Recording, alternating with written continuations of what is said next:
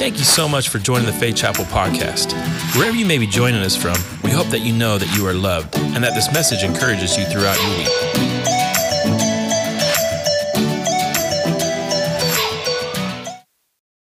Hey, I don't know about you, but I really miss going to the movie theaters. I call this time BC, before coronavirus. I'm just kidding, that was cheesy.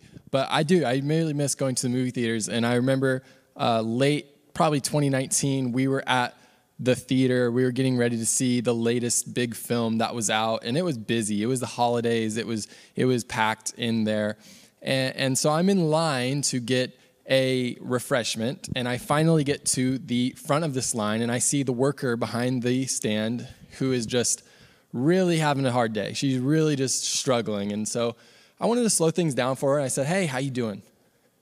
And she goes, "Fine." I said, that fine was mighty strong. And I leaned in and said, tough day. And she goes, You don't even know. So I wanted to play along at this point, and I go, Tell me about it. And she goes, Well, it all started when corporate came. Corporate came in, and, and you see those stanchions over there? They took the stanchions and they just moved them. I said, You're kidding me. She said, No, they just moved them. So now anyone off the street can come in and buy concessions. I said, why would they do that? But in the back of my mind, I was thinking, so you're telling me that business people with degrees on how to make more money came in and saw an opportunity to make more money. And, I think if you would bear with me for a second, I think that sometimes in our lives, we have stanchions that God will move. And we get really frustrated not understanding the bigger picture as to why He's moving things in our life. Maybe your stanchion is a relationship. I was supposed to marry that person. Maybe it's a job. I was supposed to work that job. Maybe it's a car. I was supposed to drive that car. I dreamed about living that car. But the reality is is we have dreams that don't come to fruition. God seems to shut the doors. So, how do you respond when God shifts things out of your life? Do you have the perception that He wants to maximize your potential? Do you understand that He actually wants you to live a better life?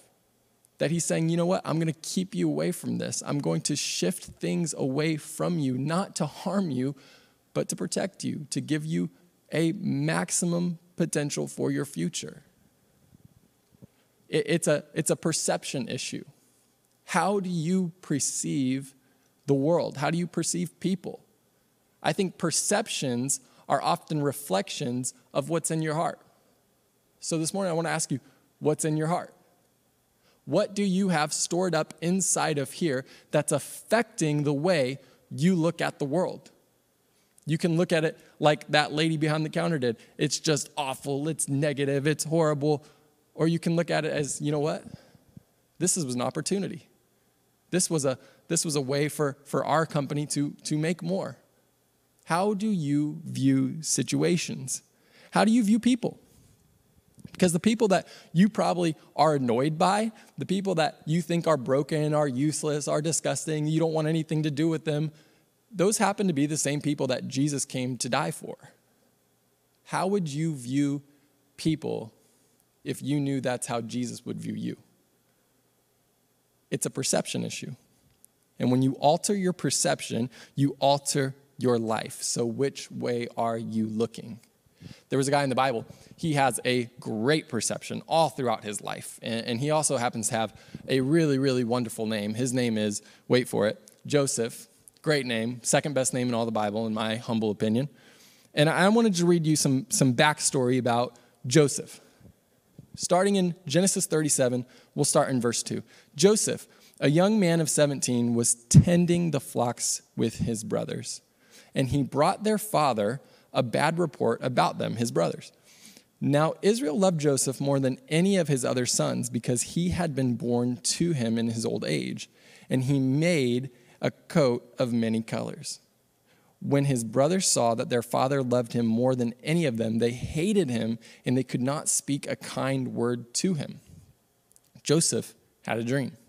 And when he told it to his brothers, they hated him even more. Here's what he said to them He said, Listen to this dream I had.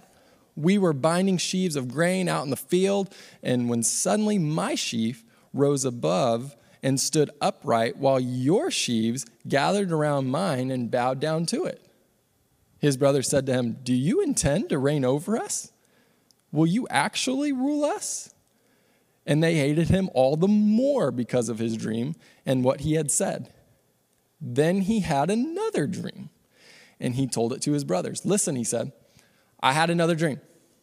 And this time, the sun and the moon and the 11 stars were bowing down to me.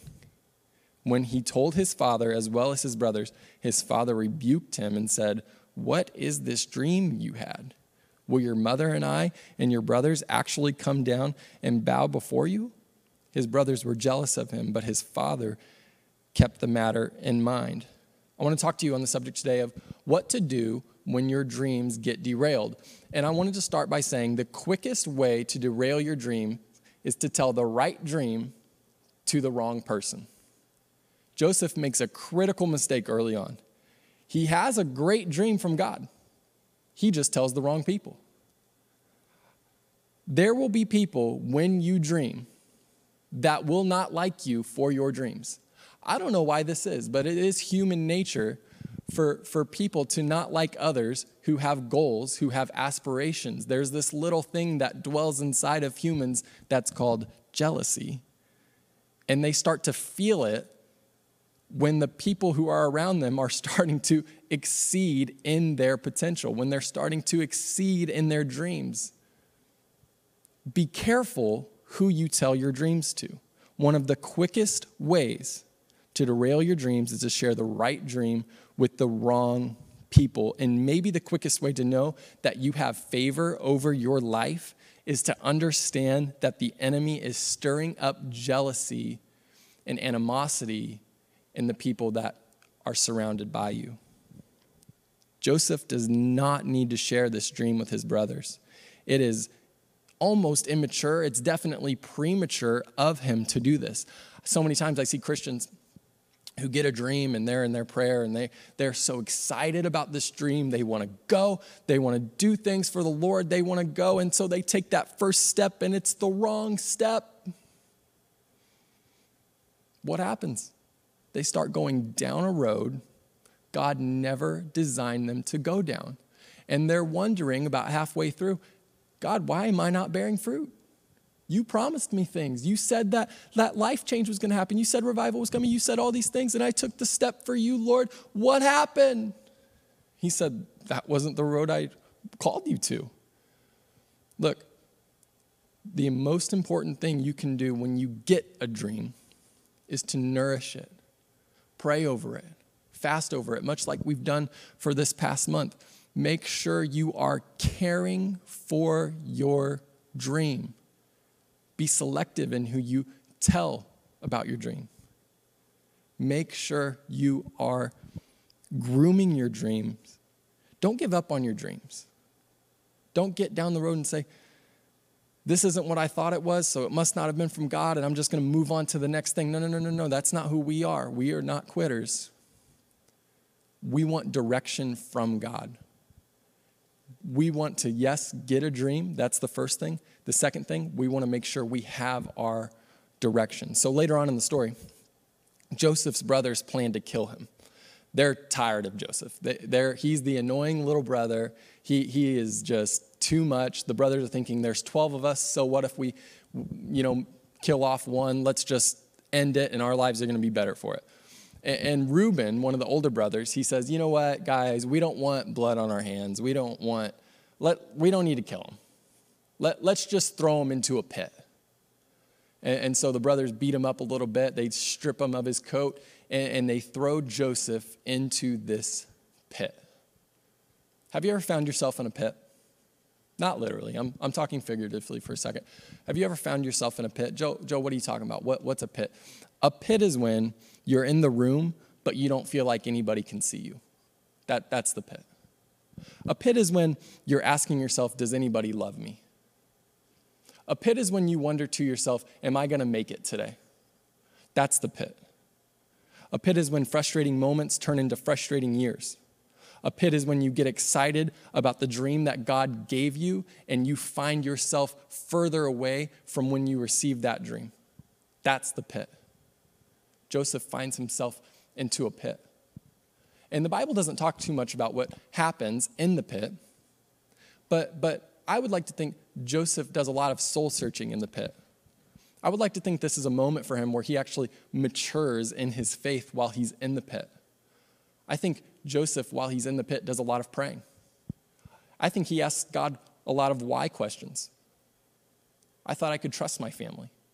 I thought you had given me this dream. I don't understand why we are in this place. It's dark down there in that pit. You got a lot of time to think. You got a lot of time to hear the, the creaks of the pit, the drips of the pit, the, the every little sound in there. It's scary down there. It's dark. Have you ever been in a pit? What I love about the pit is that while you can't look around, you can only look up. You can only look towards the top of the hole. Joseph looks to the top. He says, God, I don't know why I'm here, but I'm trusting that you are going to be faithful to the dream that you have installed in me. And the story continues, and Joseph's actually sold into slavery by his brothers. And you might be thinking, wow, this, this is going from bad to worse, but this is actually a turning point in Joseph's story. And, and Genesis 39, 2 through 4. The Lord was with Joseph so that he prospered. I want to stop right there and say, no matter what situation you are finding yourself in today, the Lord is with you. And you might not have thought, I, I never thought I would be where I am today. Let me tell you something. The Lord has not abandoned you, He's still with you. The Lord was with Joseph so that he prospered, and he lived in the house of the Egyptian master. When his master saw that the Lord was with him and that the Lord gave him success in everything he did, Joseph found favor in the eyes and became his attendant. Favor. There's that word. Joseph finds favor with his father, and now Joseph finds favor with his boss. Favor is not found in where you are, it's found in who you are. And it has a tendency to follow you. Joseph's situation does not determine his perception. Joseph was not going to let where he was, he wasn't going to let all the bad things that happened to him determine his faith. He's saying, You know what, God, I don't understand this, but your plans are higher than mine. I'm going to follow you. I'm going to trust that you're going to pull me through. I don't need any fancy things to find favor. I'm going to bloom where I'm planted.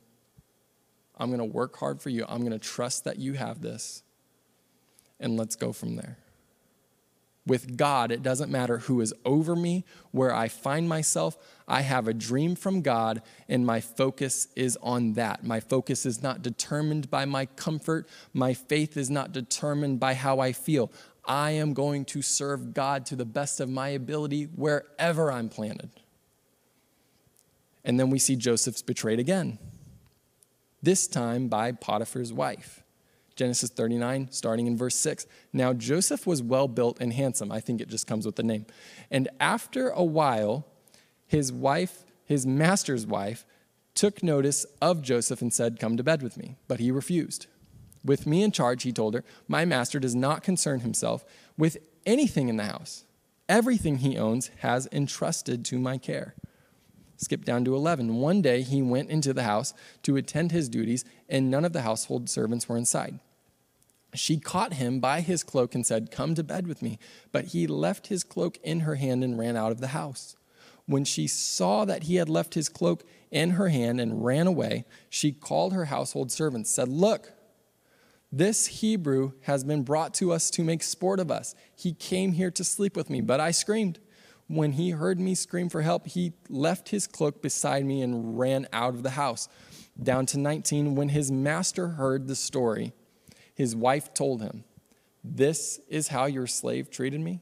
He burned with anger.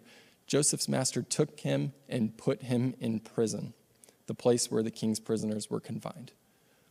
But while Joseph was there in prison, the Lord was with him and showed him kindness and granted him what? Favor in the eyes of the prison warden. I love that word. There is favor anywhere Joseph goes, it follows him all throughout his story. I don't know how strong your faith is today, but if this were me, I would be pretty upset. I would think, you know what? I got through the worst of it. My family abandoned me. They traded me. They threw me into a pit. They beat me up. That's about as bad as it can get. I have since recovered from that and worked my way up the corporate ladder, and I'm doing well for myself now, only to be lied about again and lose everything. God, what are you doing? Honestly, that's probably how I respond, but not Joseph. What does it say? Joseph knows that the Lord is with him. And again, he finds favor. It doesn't matter where he was, he was just going to do the work of the Lord. His calling was not to a person or to a place, his calling was wherever he was, that's where I'm going to work.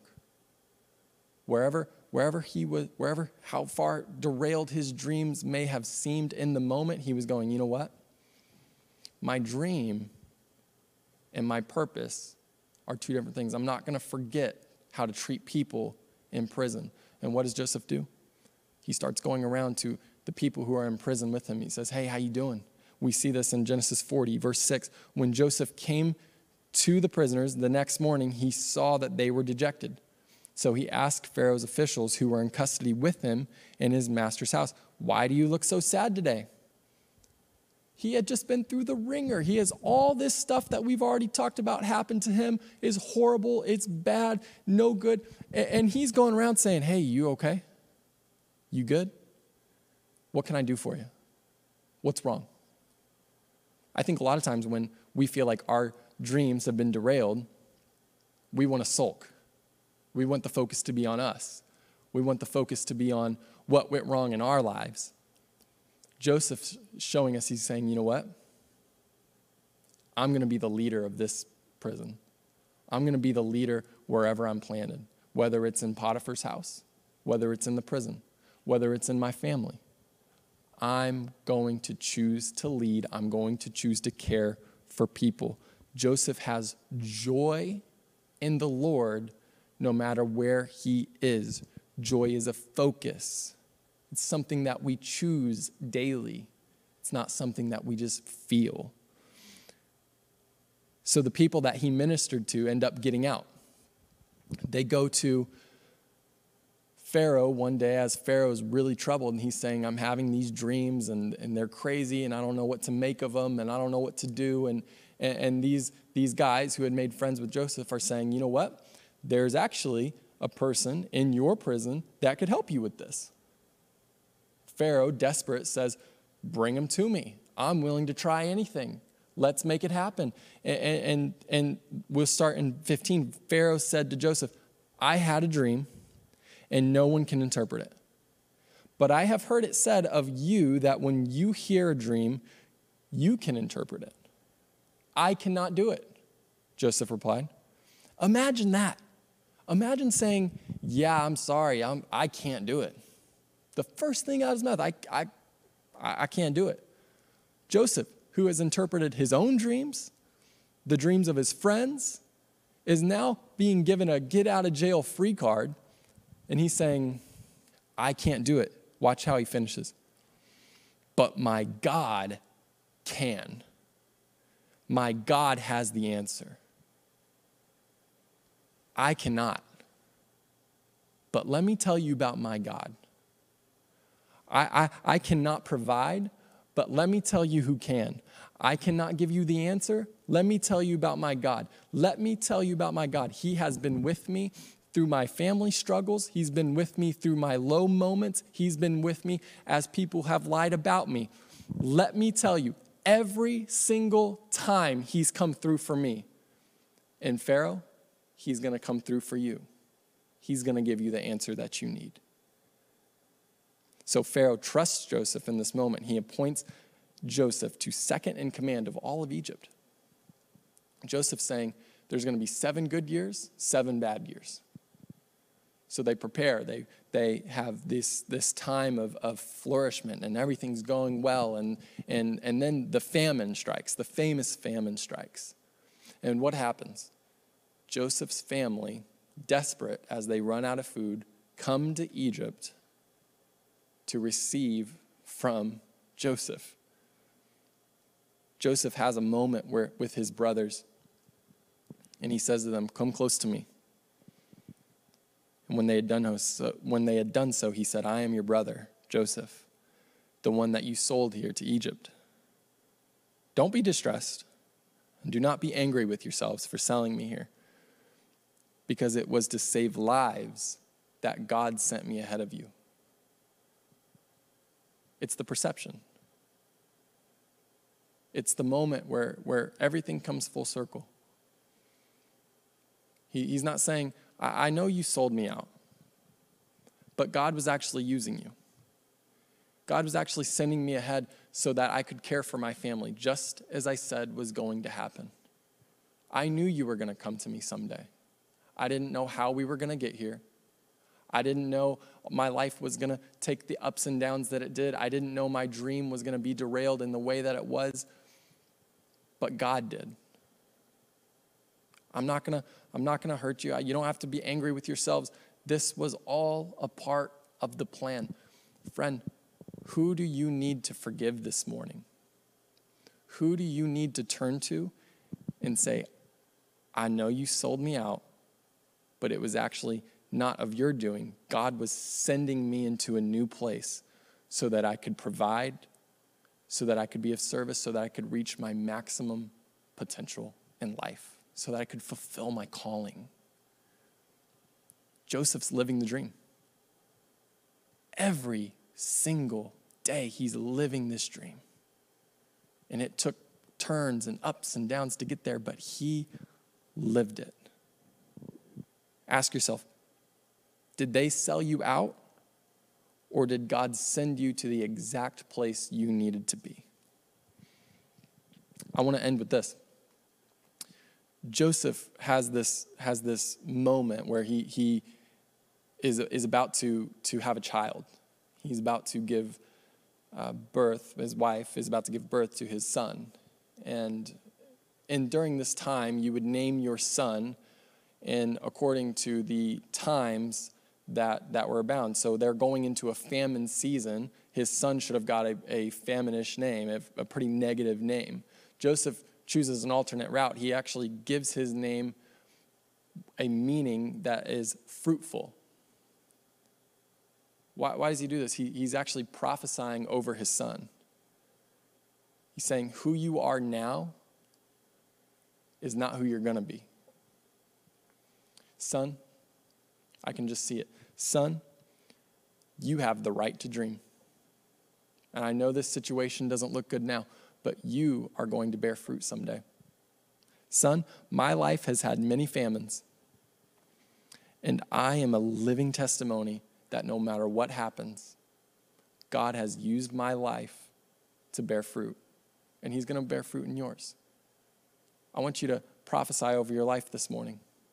I want you to say, no matter what situation I have found myself in, time and time again, no matter how bad my famine season seems right now, no matter how far off my dream seems from the road,